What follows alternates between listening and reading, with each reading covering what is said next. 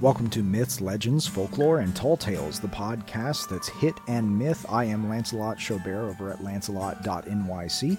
All of my readings on all of my podcasts are cold readings. I like to enter it cold and just let the story come to me as it comes. Uh, today's story is The Wolf and the Crane. Uh, you can pick up an ebook if you follow the link through the site, uh, lancelot.nyc.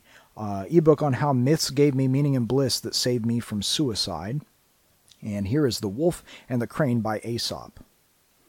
A wolf had been gorging on an animal he had killed, when suddenly a small bone in the meat stuck in his throat and he could not swallow it.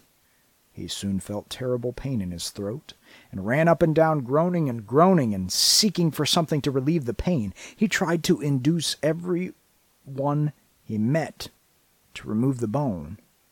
I would give anything, said he, if you would take it out. At last the crane agreed to try, and told the wolf to lie on his side and open his jaws as wide as he could.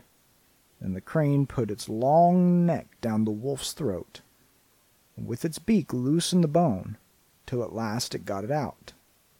Will you kindly give me the reward you promised? said the crane. The wolf grinned and showed his teeth and said, Be content.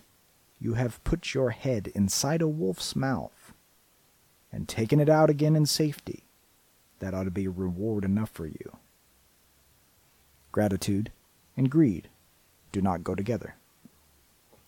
This has been Myths, Legends, Folklore, and Tall Tales, the podcast that's hit and myth. I'm Lancelot Schaubert over at lancelot.nyc.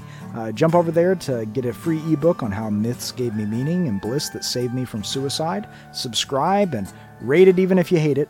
Uh, music is from the forthcoming album All Who Wander, produced by Robbie Klein.